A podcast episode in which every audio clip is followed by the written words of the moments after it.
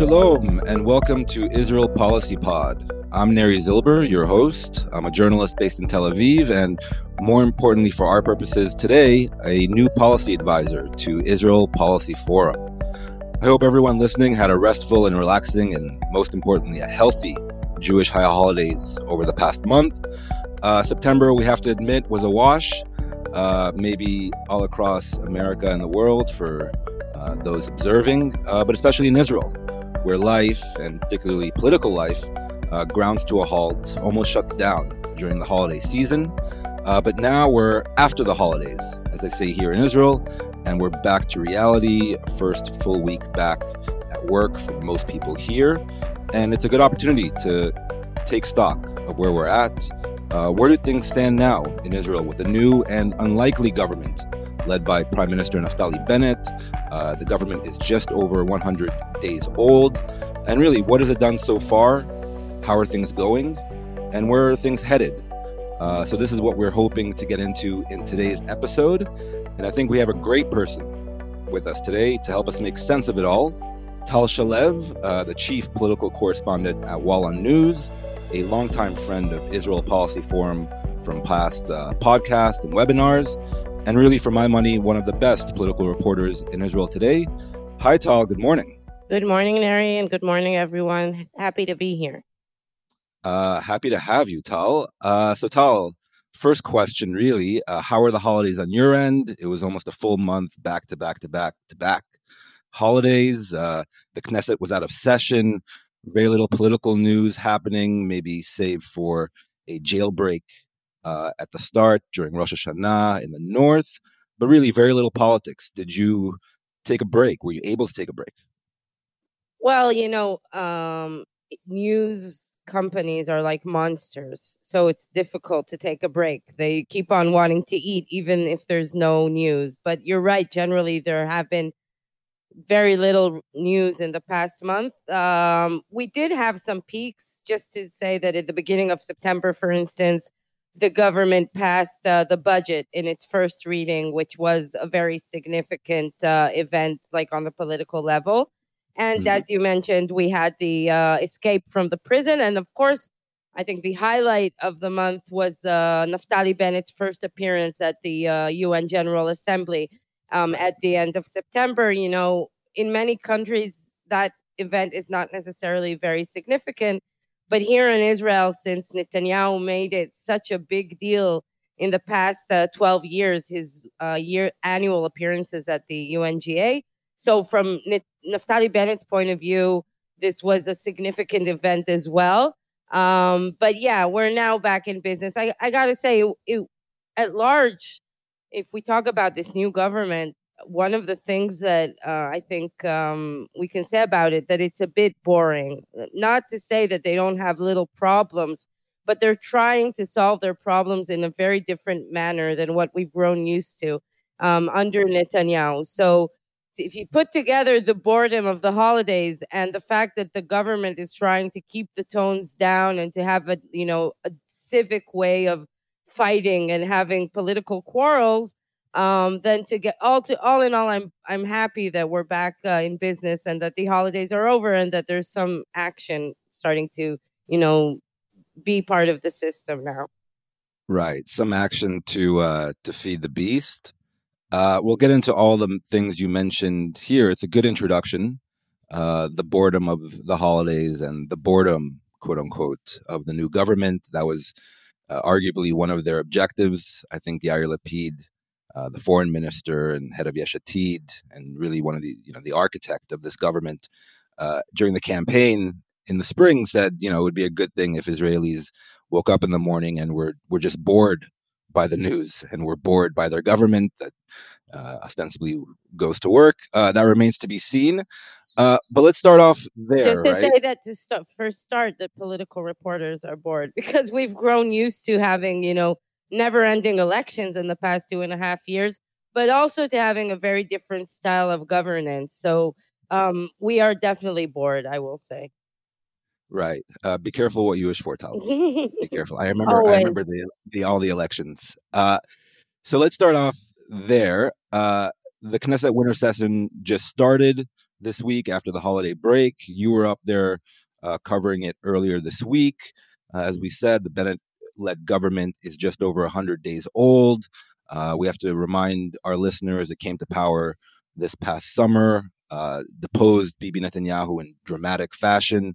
Uh, and really, even Bennett last week at the U N said this was a political accident, that all these disparate parties from the left-wing uh, pro-peace parties like Meretz and Labor, and centrist parties like Yesh Atid, led by Yair Lapid, and uh, Benny Gantz's party, uh, Blue and White, as well as Naftali Bennett's uh, right-wing Yamina party and other right-wing factions, uh, as well as a Islamist Arab party, all came together uh, for the sole purpose of toppling Bibi and, and forming this new coalition government that holds a one-seat majority in the Knesset. Uh, but really, all these circumstances put together, uh, Bennett called it a political accident. We could also, he didn't say this in his speech, but we could also call Bennett uh, an accidental prime minister. So really, the important question that everyone's looking at, because the prime minister in Israel is so such a dominant figure, um, how is Prime Minister Naftali Bennett doing so far? As everything in Israel, it's compl- I think the answer that it's complicated. Um, First of all, we should say, you know, um, a political accident, yes or no, we are in a very unique situation, that uh, unprecedented situation in Israeli politics, where the government is led by a leader of a party which has only six seats. Um, and throughout all of Israel's history, the leader of the largest party or the second largest party, meaning someone uh, coming from a party of twenty-nine or thirty seats, he was right. the prime minister. And the fact that now we have this new form of government and this new, I would say, cooperative, in which Naftali Bennett is basically just one of many, right? He's even weaker than many of his political partners inside the coalition. This really, in, in many ways, this defines the way the government is working. And it also defines his premiership. Because as opposed to Netanyahu, for instance, who, unfortunately, he's the only comparison I have as a reporter, but as a, as opposed to Netanyahu, who was, you know, like this very strong leader and everything was like very orderly, when you have six seats and you're um, sitting in a government where everyone, you know, as you said, the, the majority is just one vote, so everyone potentially can be someone who can bring down your government, you are substantially weaker than Netanyahu. And that means you have to, you know, adopt different ways of managing. So Naftali Bennett is not necessarily so much, you know, giving orders up to down, but more trying, you know, to run this ish, tr- to run the government like really like a cooperative of a few, you know, C E Os. Um, that his main um, challenge since he met, entered office, you know, basically a week after he entered office, the sec- the fourth wave of the COVID virus broke out. So that has been his main, um, I would say, test or challenge in the past right. uh, three or so months.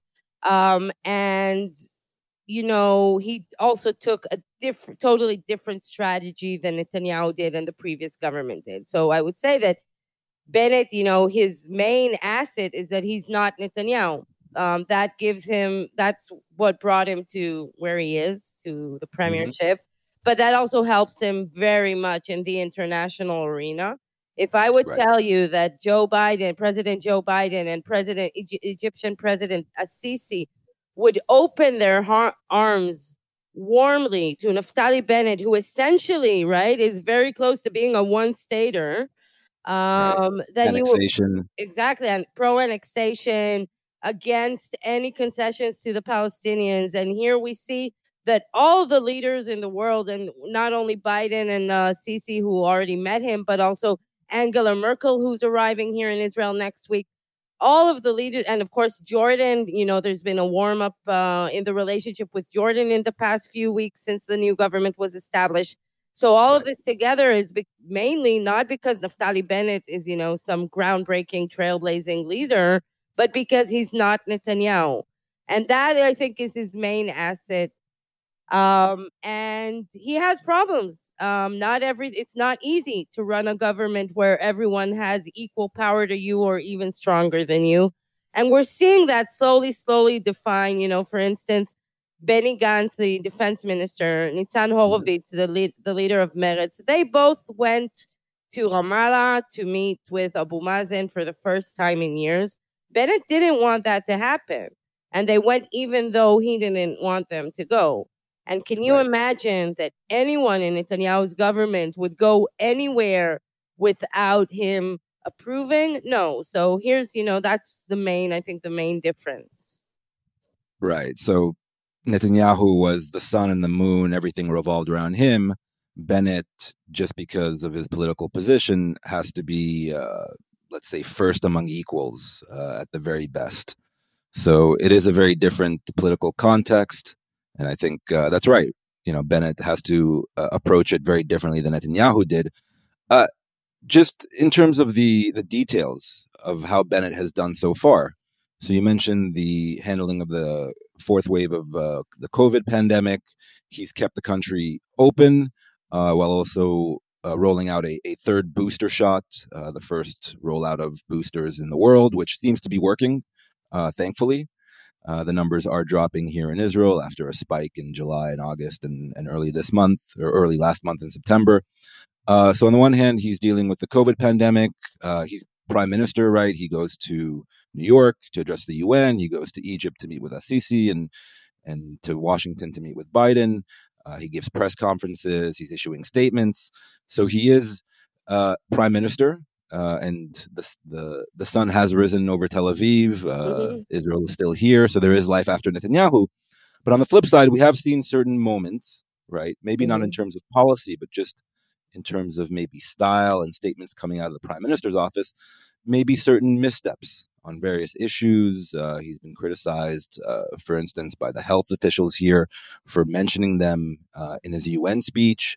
Uh, he had certain statements with regard to Abu Mazen and the Palestinians and the Temple Mount and the Haram al-Sharif in Jerusalem and so on and so forth. Uh, and like you said, he hasn't really uh, elevated his political position beyond, let's say, a handful of seats, six, seven, eight seats. Uh, so he's kind of at a standstill politically. Um, how do you balance those two those two things, right? Uh, that, you know, there's a lot of positive in the sense that he is acting like a prime minister. He is the prime minister of Israel. But on the flip side, maybe some growing pains. I think, A, that's exactly what uh, growing pains is exactly what we're seeing with Bennett. I'm not sure, by the way, that a country can afford itself to have growing pains in the prime minister's office. But that's probably for a different discussion.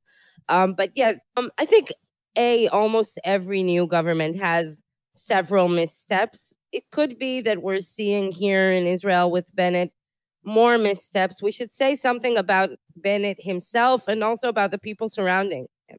Bennett is one of the youngest prime ministers Israel has ever had. Um, and he himself, we, you know, we know him from his political career. I wouldn't say he's necessarily, you know, the most grown up um, personality in the world, right? He's very, um, he's very static. Um, he's like from the startup. Uh, he comes from, you know, he has this startup history. So he's all about innovation and moving all the time and ve- being very hectic. And his, um, you know, his aquarium, the people surrounding him are also very young. Um, and he doesn't really have anyone, you know, old with gravitas around him. And he, and he, a very experienced advisor. I personally believe that's one of the problems. Maybe Bennett himself could be, you know, the grown up. But Bennett himself doesn't have the personality to act like that, you know, in a very grown-up manner and be the responsible manner. And I think many of the misstep, missteps come from that area. Um, also, we should say that even though it seems like Bennett has been very successful with the COVID nineteen and the booster operation, there have been uh, over fourteen hundred dead people since uh, uh, people have died from corona um, since Bennett entered office. Um, and there are there's a lot of chaos going on in the schools. Um, it's true that he just, he you know he he picked a totally different uh, um, strategy and he's leaving everything open. But we should also say he didn't really have a choice. The uh, right. finance minister, Avigdor Lieberman, told him very early on, I'm not going to give you any money to compensate for closing down the businesses. You know, Netanyahu used to have this with his finance minister, Israel Katz. They had this special boxes of budgets that they would uh, put out for the co- for COVID nineteen in order to compensate the businesses that were closed during the closures and the lockdowns. Well, this time, Bennett's uh, finance minister told him that's not going to happen. So it's not as if really Bennett had a real choice there, right? He couldn't just close down the uh, close down the markets and not give uh, businesses compensation. He just didn't have the privilege to do that. Um, now, regarding uh, Bennett's popularity, I think, A, you know, he should be happy that he hasn't lost popularity, right? Um, he still is has about the same amount of votes um, in polls that he got in the last elections. It's true that Bennett was on, had this dream or had this theory that the minute he'll become prime minister, he'll start building a new base, and we're not seeing that happen yet. But A, I think it really hasn't been too long. There ha- like too much, there hasn't been too much time, not enough time, sorry. Not enough time has passed um, to measure that or for, for the political support of Bennett to have an impact. And B, we have to say, you know, Bennett made a very... Uh, some people would say courageous move. Other people would say a stupid move, right? Because right. He went against at least fifty percent of his base, and he went against his natural base. And now he has to find a new electorate. And his new electorate is probably not on the right-wing side. It's probably somewhere more to the center. So I right. think um, Bennett's challenge in the upcoming months is to find and define this new base, but we should say there are a lot of people competing on the same base, right? So now we have Benny Gantz and Yair Lapid and Avigdor Lieberman and Gideon Saar. All of these people are, you know, competing on some electorate that is between, you know, the center to the left, uh, to the right, and um, it's becoming, and it's going to be very, very complicated. That's why most people assume that coming the next elections, wherever they will be, ahead of the next elections, there will be some kind of, you know, uh, unification or alliance between Bennett and Gantz or between Bennett mm. and Saar. Um, and that is probably where things will be going in the next elections. And of course, I hope we hope that we have some time till the next elections.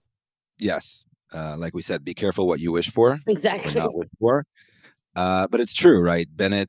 Uh, a lot of his traditional right-wing uh, religious nationalist base, very angry that he turned his back on Bibi Netanyahu and the right and cut this deal with the center and the left. And it's not um, only, I just want to say, it's not only turning his back on Netanyahu. We should say that Bennett did break his election promises by forming this government. Now, if you want to, I don't really give a lot about, I don't really give, a, I don't care about election promises. I think at large they're meant to be broken, but if we look spoken at like a spoken like a true political reporter, exactly.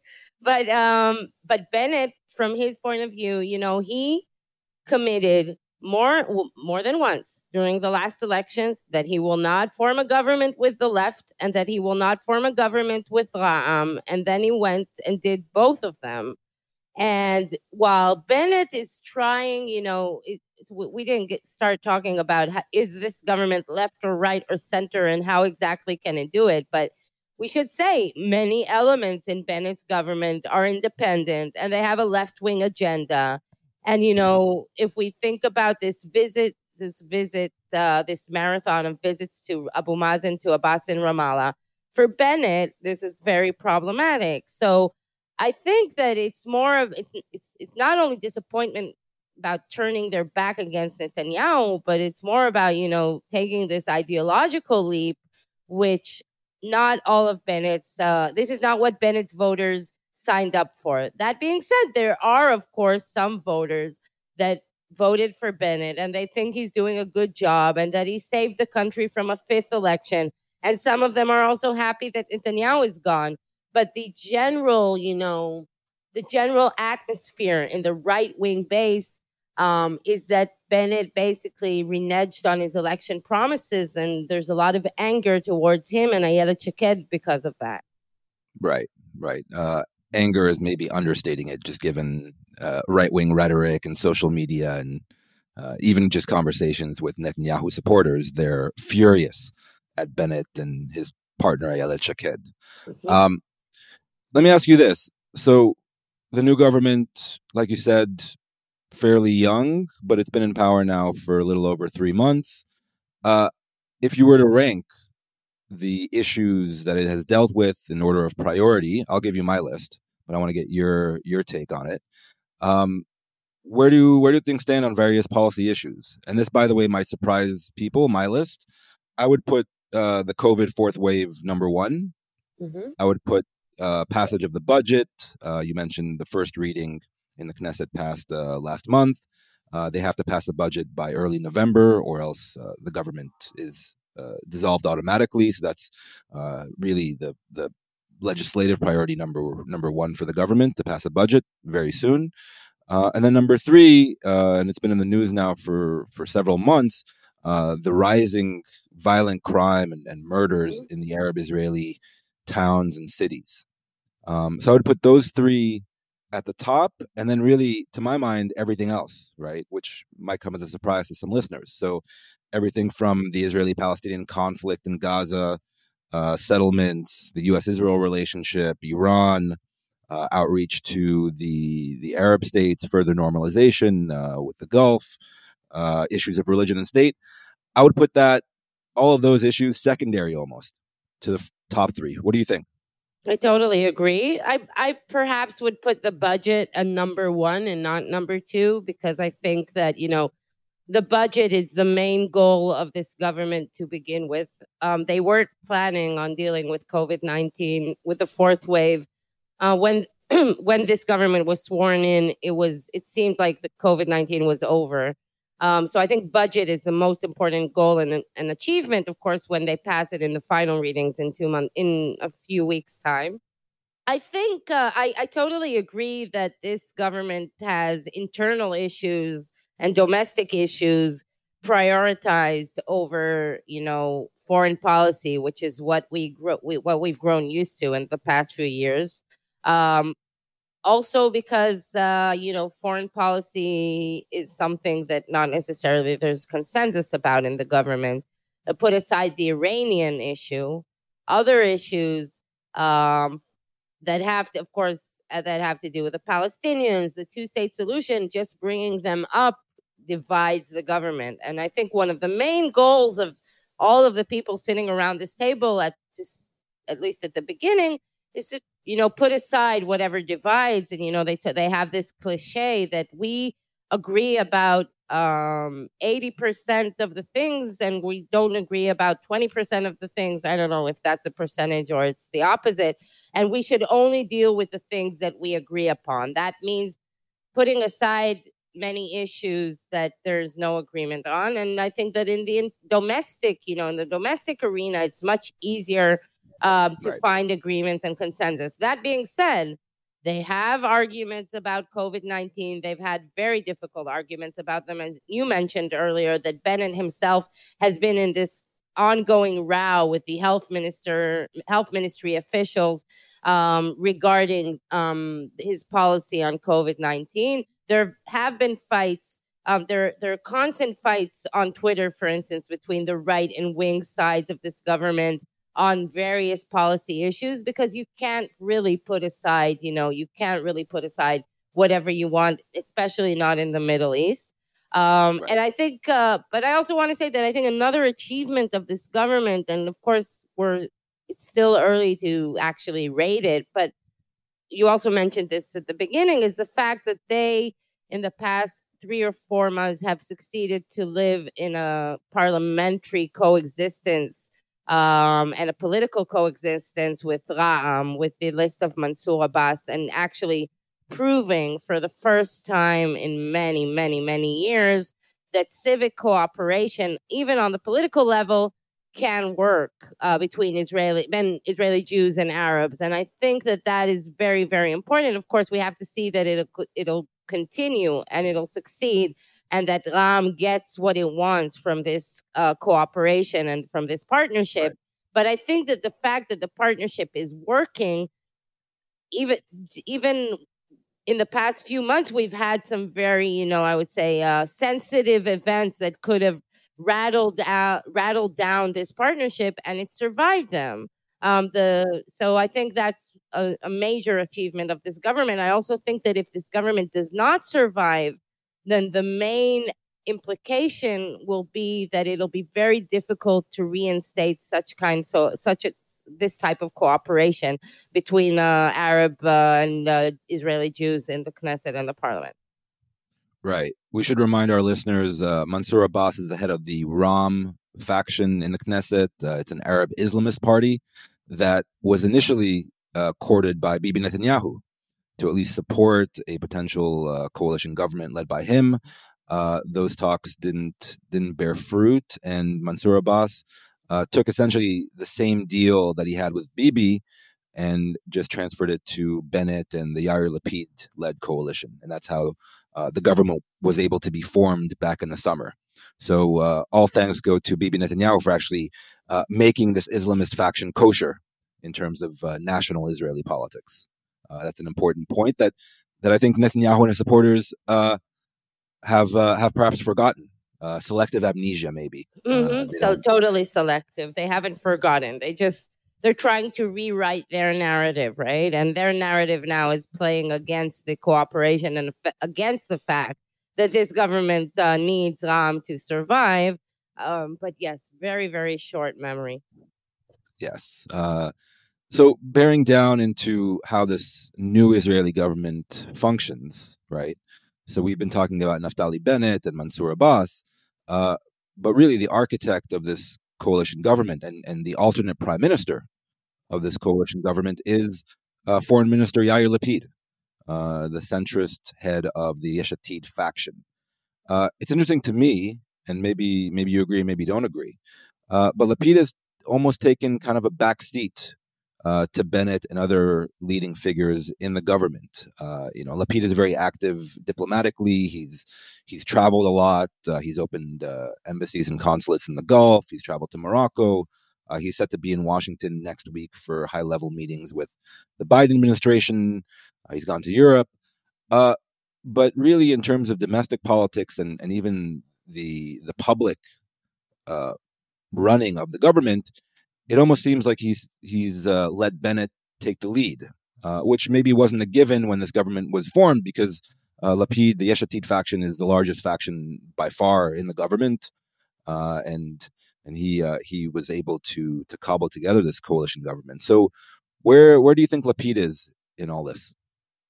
Well, A, we should say that Lapid has reached his dream job. You know, there aren't many people inside this government that dreamt exactly on the place where they uh, reached out. And Lapid, you know, besides being prime minister, of course, which is his main dream, but beforehand, his dream is to be foreign minister. It has been his dream for many, many years. So first of all, like when we think about all of his Uh, foreign uh, activity and what you described, you know, how active he is in his office, that's because, A, he re- he's really happy to be there, um, and he's really enjoying it. Um, now, regarding his place inside the government, it's true that on the outside, he's very non-dominant, and he's definitely very different from, you know, Benny Gantz as alternate prime minister in the previous government. Last year. Exactly. Lapid is basically letting Bennett lead. Um, and you're right. I don't think I, he's doing it, I think, from a, I would say, from a friendly place, uh, from letting Bennett, you know, build himself as a leader. If we would see Bennett and Lapid divided every time they would go together, you know, to have, for instance, in Netanyahu's government, every week, the weekly cabinet meeting, there was a statement from both Netanyahu and Benny Gantz, because that's what Gantz insisted on. Lapid doesn't insist on this. He hardly even uses his uh, title as alternate prime minister. So A, this is out of friendliness, and B, this is out of a place of, you know, letting Bennett uh, build his image as prime as prime minister. Um, behind the scenes, he's much more active. Behind the scenes, he's uh, a really uh, you know, Lapid probably is one of the people with the highest interest that this government survives, because if he reaches November, um, in August twenty twenty-three, he will become prime minister if this government survives. So he's really actively working behind the scenes, meeting with the partners. Don't forget that also Avigdor Lieberman, the finance minister, is Lapid's closest ally. So um, in many ways, Lieberman is also a very significant figure inside this government, right? By passing the budget, um, Lapid is not only doing himself a big favor, but he's also doing, um, Lieberman and Lapid are also helping, you know, Bennett, doing him a big favor, giving him stability and giving his government to his stability. There is a big question about Lapid, and that's, you know, the million dollar question is, will Lapid ever see the rotation agreement? Um, and will Naftali Bennett respect it? Or more importantly, will Benny Gantz let him become prime minister in August twenty twenty-three? And I think uh, that's after the budget will be passed. That will be, if the budget is passed in its final reading, that'll be the main question on the table. Will Lapid actually become prime minister? By the way, when you look at the polls, Lapid is in the best situation besides Bibi. He's the only politician who's grown stronger in the past few months since the election. So, right. You know, even it's it's also not bad. He's the only one who really doesn't have to be afraid of elections. While, for instance, Bennett and Gideon Saar, really, if there's a, early elections, they're going to be in a very bad situation.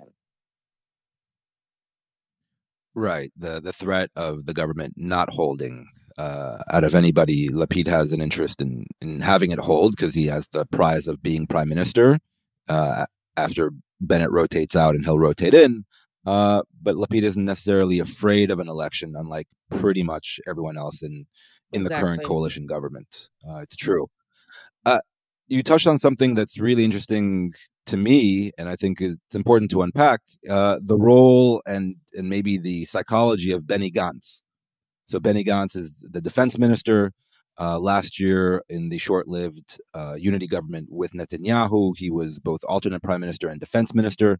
So he's really the only holdover from, from the previous government. And almost from the start, it doesn't seem like Benny Gantz is happy. Uh, he's he's uh, photographed and, and filmed oftentimes with a frown on his face. Uh, there are constant reports about him uh, being dissatisfied with his role in the government, that he's uh, potentially exploring options with uh, Netanyahu's Likud and an alternate government that would see him become prime minister uh, like he was supposed to under his agreement with Bibi uh, next month in November. Uh, Benny Gantz Day uh, is set to to come and come and pass next uh, next month. So. What is Gantz's deal? Because outwardly, right, he's defense minister, very powerful position in any government. Um, he's has his ten fingers in all issues happening here, whether it's the coronavirus response, Gaza. He's taking the lead on outreach to the Palestinian Authority in the West Bank. Uh, he's obviously very intimately involved in Iran and, and every other security issue here in Israel. So why isn't Benny Gantz happy? Well, Benny Gantz isn't happy because every morning he wakes up um, and he sees Naftali Bennett sitting in a chair that he thinks he was supposed to enter in a month's time, as you said. And he knows that in two years' time, Yair Lapid will be the one entering that seat. And he genuinely believes that he was supposed to get that seat. Now, Benny Gantz, as opposed to all of the other partners in this government, he's the only player that actually had an option, besides Ra'am as well.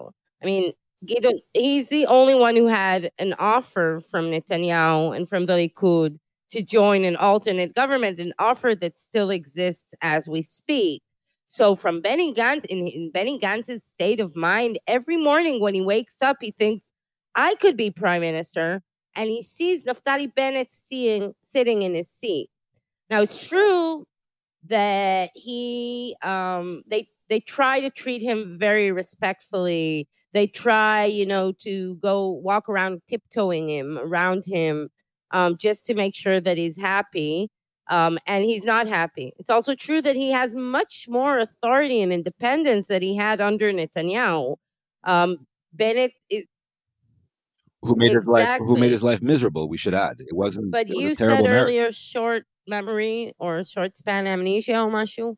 Um, yeah. So right, Benny Gantz, uh, I think, in a way, you know, um, he finds he's also older than most of the partners in this government, and I think, in a way, he found himself much more comfortable. Um, how with.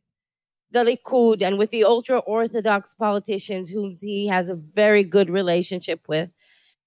That being said, the you know, the option of joining a government with Netanyahu realistically and practically is very, very complicated, and Benny Gantz will probably not have any support for that. So the main goal of him, you know, floating these offers and these explorations all the time with Netanyahu or the ultra-Orthodox politicians, the main goal of it is mainly, you know, to remind all of his partners, remember, I am the only one who can bring you down and you should treat me with respect. Now, up until now, they've been quite okay doing that. Um, they've been doing quite a good job on, you know, I would say flirting or at least uh, sweet talking Benny Gantz and helping him feel good. But I think that as as time goes by, Uh, we're seeing that even Bennett and Lapid are kind of fed up, you know, with uh, how do we solve a problem like Benny? That's the question that everyone's asking, and they're kind of fed up with that question exactly from the reasons you mentioned. Because, dude, you're in a you're you're a defense minister and you have a lot of authority. So what's the problem? The problem is that Benny Gantz wants to be prime right. minister, and he's um, frustrated that it's not him. Right. Uh, I should say I interviewed Benny Gantz for Foreign Policy magazine last month, and I was in his office uh, for, for over an hour, uh, mostly a policy-related discussion, uh, Iran, the Palestinians, uh, Afghanistan. Uh, but at the end, I asked him about his own political journey uh, over the past few years and how he views uh, really the past year and a half ever since he, he cut a deal with Netanyahu last year and became alternate prime minister and defense minister. And he said two interesting things. Number one, he wouldn't really commit uh, to the current government. I asked him, you know, so can you reassure people, the public and people on the outside of Israel, you know, that this government will last? And he said, well, hopefully it'll last. Uh, not entirely a, a resounding vote of confidence. Uh, and then he said a second thing, which is which is interesting. From Benny Gantz's point of view, he was the one who stopped Netanyahu through three successive elections from actually forming a government. From Benny Gantz's point of view, he took half of Netanyahu's government last year when they cut a deal. And this time around, from Benny Gantz's point of view, he replaced Netanyahu. Uh, again, it's from his point of view, it's it's slightly selective uh, history, uh, but he really views as uh, himself as being vindicated uh, in his past decisions, and And he really views himself as the key cog in in stopping Netanyahu and, and toppling Netanyahu. So it's interesting, uh, both psychological and political ongoing um, just to story. Say, like you uh, know, in the gossip, in the gossip part of our job, um, in, it's very interesting to see that more than Netanyahu, one would expect Netanyahu to be Benny Gantz's nemesis, but no, his nemesis is Yair Lapid, and it's interesting to see that. Even, you know, tr- the trauma of sitting under a government with Netanyahu and him breaking him promises, his promises towards Gantz and the agreements towards with Gantz, this trauma is not as big as the trauma he has from breaking up Blue and White and the relationship with Yair Lapid. Um, and I think that's interesting. You know, Lapid is his nemesis m- more than Netanyahu is. Um, and that's really interesting on the psychological level, perhaps because they also started out as partners and as allies, and it broke up, and the breaking up was so, you know, hurtful.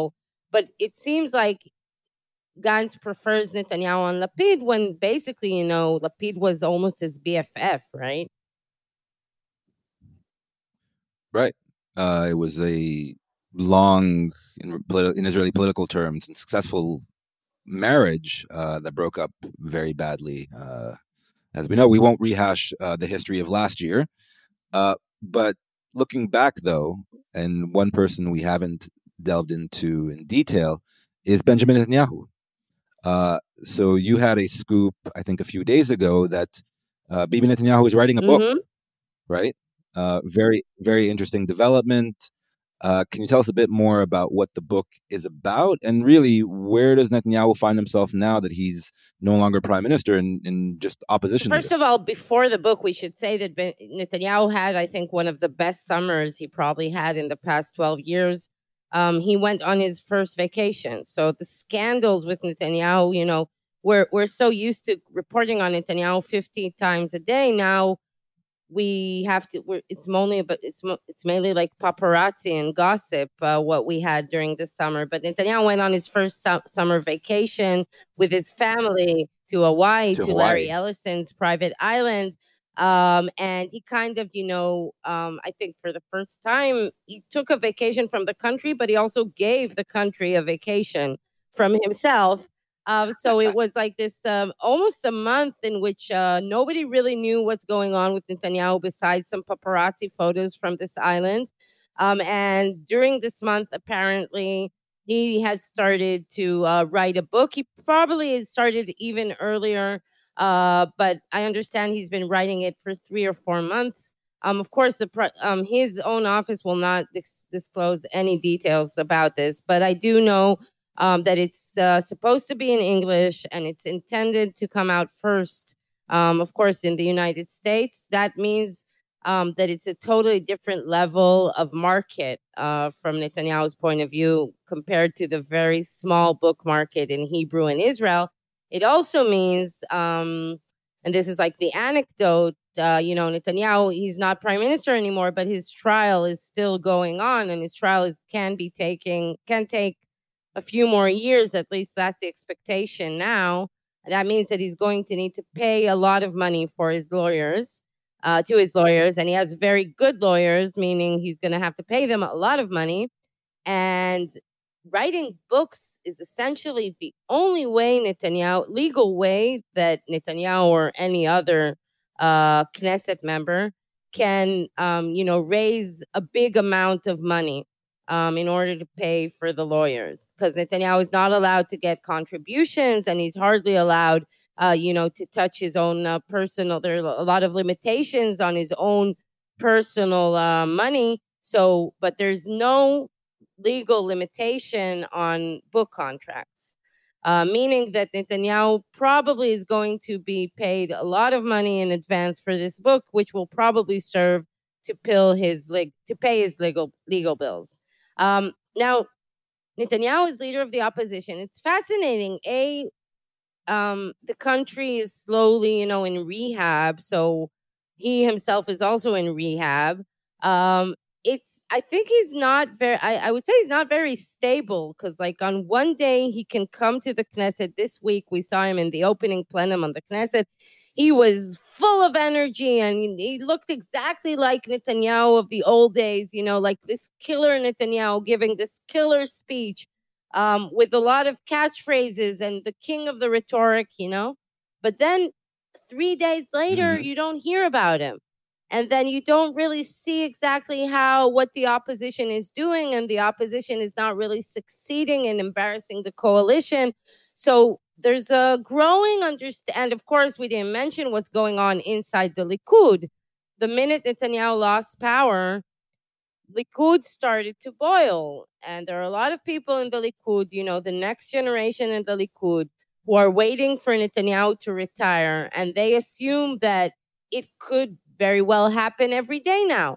So everyone's preparing for the race to replace Netanyahu, but only after Netanyahu leaves, even though he's not leaving anymore. So this puts us in this kind of situation where everyone is kind of, you know, eyeing Netanyahu and examining, is he on his way to retirement, trying to understand the signs. Is he going to retire? Is he going to continue? Of course, he says that he's continuing and he has no plans of retiring, but at least the dynamics around him, people are starting to wait. When is he going to retire?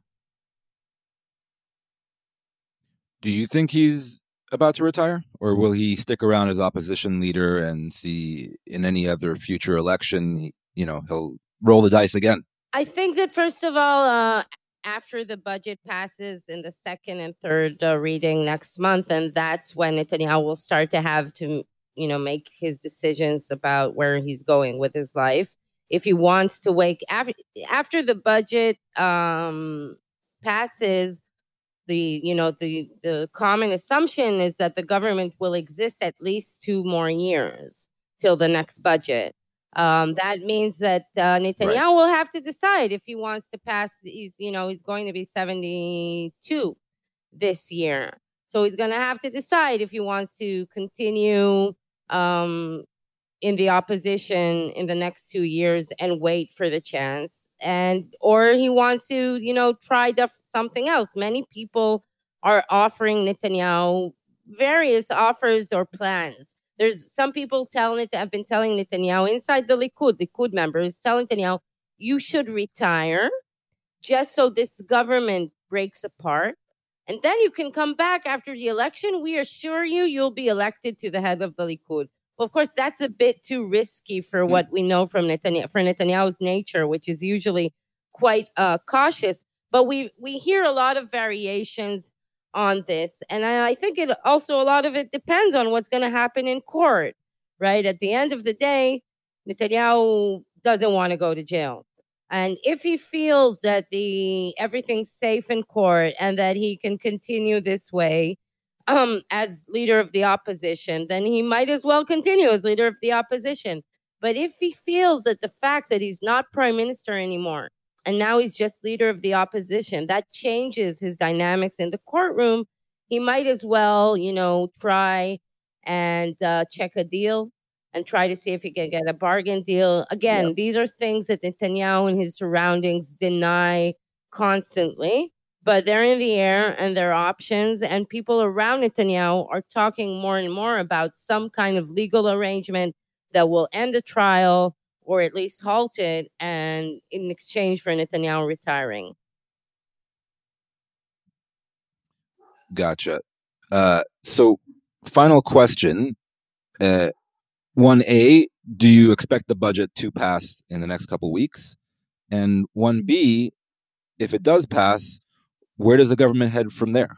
Uh, what will the agenda be? Uh, you said it'll, it'll likely hold if the budget passes. So what will they do with that newfound stability in that newfound time? So everyone thinks that the budget is going to pass because everyone thinks that there's, uh, you know, the common uh, denomination of this government is to replace Netanyahu, and, you know, passing the budget is the best way to keep Netanyahu away from his office. And B, a co- another common denomination of this government is that many of them do not want elections. That's why they all have an interest in passing the budget. I want to suggest that, A, nothing is ever sure in politics, and that's because this uh, coalition really is built on one vote majority. Um, things can happen. There will be dramas on the way, and there will be moments in which it'll be very unclear, will this government survive? And I want to suggest that, uh, you know, we're not very good in predictions, so let's pass the budget and then see. But if the budget budget does pass, I think it's actually going to be the beginning of a very difficult time in the coalition, because up until now, more or less, everyone was really trying to behave because everyone knows that we need the budget to pass and we don't have time to fight about small fights and about the thing, or not necessarily small, but it's not the time to fight these ideological fights that we have between us. After the budget passes, people will be, okay, we can fight, because it doesn't mean that the government's going to fall necessarily. So we can, we have, right. you know, we have the space and the room to fight. So for instance, there are a lot of small issues that people have been, that people are postponing till after the budget. Um, and another interesting um, focus of the government and the coalition after the budget passes is, and we didn't talk about that all at all, is Um, this uh, bulk of legislation against Netanyahu, which is initiated now or pushed now by uh, Justice Minister Gideon Saar. He's pushing two different bills, uh, one that would uh, um, limit the tenure of prime ministers to eight years, and the other one who would uh, make it impossible for someone with uh, indict someone who's been indicted to become prime minister. And he's also promoting this uh, um, special committee, special investigation committee on the submarine affair. All of these initiatives are initiatives that at large the go- the coalition, most of it supports it, but still they're very controversial Um, and they're also they're going to be a big challenge for this government. And they might also strengthen Netanyahu because, you know, all of these initiatives are perceived as anti-Netanyahu, totally personal. And that might bolster his support. And by the way, Netanyahu is doing great in the polls, really great. He's only growing stronger. So I think uh, that's going to be the next challenge of the government after the budget. Right. The right. The the paradox of Bibi Netanyahu is that he's still the single most popular politician in the country. Uh, Likud is still the largest party in the country, both in the Knesset and in the polls. Uh, and yet he still doesn't have a government. Uh, he still will uh, will be unlikely to form a government if and when uh, another election is called. Uh, fascinating times. Uh, we're going to leave the conversation with Tal there. But before we go, we wanted to announce two new segments for future podcasts. Uh, number one is a segment called Listener Emails. Uh, we want to make this podcast more interactive. Uh, we want to hear from you. Uh, what issues interest you? What are you curious about? What would you like us to to discuss and touch on in future podcasts? So you can email uh, policypod at I P forum dot org, policypod at I P forum dot org. And you can write it anonymously as well if you like. Uh, just include that in the email, and we'll choose uh, the good listener email questions uh, to answer in our upcoming podcasts. And then we also have a second uh, new segment, uh, which we're going to call Curation Corner. Uh, Tal, as you know better than most, uh, there's a lot of content out there, uh, whether rival podcasts, uh, articles, Instagram, Facebook, uh, not to mention Twitter. There's a lot of content out there uh, for you to choose from. We, going forward, would like to highlight our favorite recent pieces. Uh, whether by other journalists touching on Israel or uh, books that have come out or even movies or T V shows, uh, but anything that we feel that you should check out. Uh, so I'll I'll go first, Tal. Mm-hmm. I know I might be I might be dropping on you this uh, a bit of a surprise in last minute, uh, but I think people should really check out a recent interview done by one of your colleagues, mm-hmm. uh, Amir Buchbut. Uh, the military correspondent at Walla News, which is a very uh, popular online news portal here in Israel. Uh, so Amir interviewed the outgoing head of the Israeli military intelligence, uh, Major General Tamir Hayman. And this article, this interview was published uh, early this week. And two things really struck me about the interview, uh, both related to Iran. Uh, number one, Uh, the, the general said uh, he calmed our nerves. Uh, there was some growing speculation in recent weeks that Iran was on the verge of breaking out uh, to a nuclear weapon or, or maybe sneaking out to a nuclear weapon, uh, enriching uranium at greater greater enrichment rates and at greater volume, along with other uh, very suspicious nuclear work. Uh, but the general reassured us uh, that Iran was still two years away from actually Uh, creating and building a deliverable nuclear weapon. Uh, so that actually was very interesting just in terms of where the Iran policy debate is at at the moment. And then he said another thing that was interesting, that, uh, you know, the right thing to do for Israel and America and other relevant actors is to go with the, uh, the right thing to do with regard to Iran is to go forward on the diplomatic track and to try to reach a better deal with Iran with regard to its nuclear program. Uh, again, not not a thing said lightly uh, by a senior Israeli official like this, although we have seen more and more senior Israeli officials, uh, including Benny Gantz in an interview with me, say that uh, diplomacy is the preferable track uh, as opposed to perhaps more military action. Uh, so that's my recommendation. We're going to include links to, to this article uh, as well as a very uh, able Uh, English roundup of this interview with uh, with General Hayman, uh, done by Annie Arenheim at the Jerusalem Post. So we're going to link to those two pieces. Uh, Tal, what do you have uh, in Curation Corner for, for our listeners?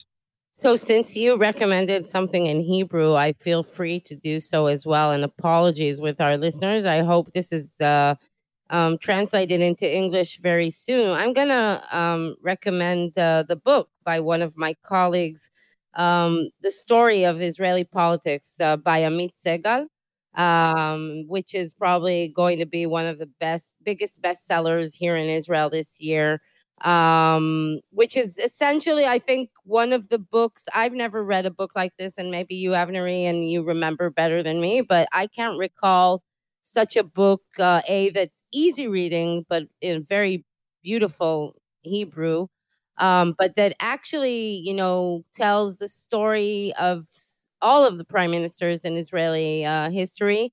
Each one of, you know, some of them we, who we've forgotten, like Moshe Sharet or uh, Levi Eshkol, not forgotten, but not necessarily so famous, and small anecdotes about them. Um, I think that it's uh, a It's just a very, very, I would say, um, knowledgeable book, um, easy reading. And I think it's the first anthology that uh, Israeli politics has have has had, um, at least uh, one that, uh, you know, a popular one.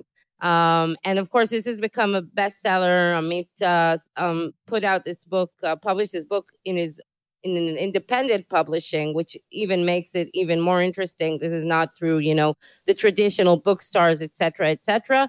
Um, and mm. if you want to read about Ben-Gurion and Golda Meir and, you know, not necessarily many of the things in the book I've known, but, you know, presented in the way they have. And but there are a lot of things I didn't know. I learned a lot of things that I didn't know before. And also the way that it's presented, um, it, I, I totally recommend it. And hopefully it'll be, I mean, check with Amit if he's going to translate it to English anytime soon, maybe bringing on your po- podcast. Yeah, it's actually a uh, good idea. uh, Amit Segal, he's uh, a prominent uh, political commentator on Channel twelve, uh, the biggest and most popular uh, news channel here in Israel. And Uh, maybe perhaps less known outside of Israel to English-speaking audience, but in Israel, he's uh, very well known and very influential. Uh, so that's a great recommendation, Tal. Uh, I will be sure to read Amit's book myself very soon.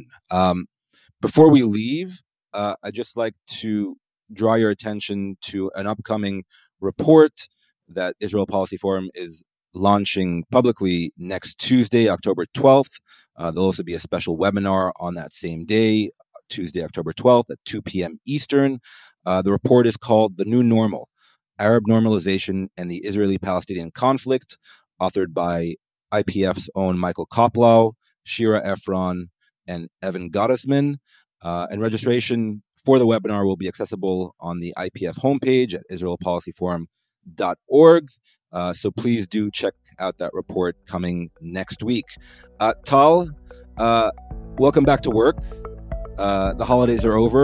We're all back to reality. And thank you so much for taking the time uh, to speak with us today. Thank you. And Shana Tova to everyone. We'll meet in our next holidays. Uh, not coming anytime soon, December. No, at least not here. Right. There are other holidays in other places. Exactly. Take care.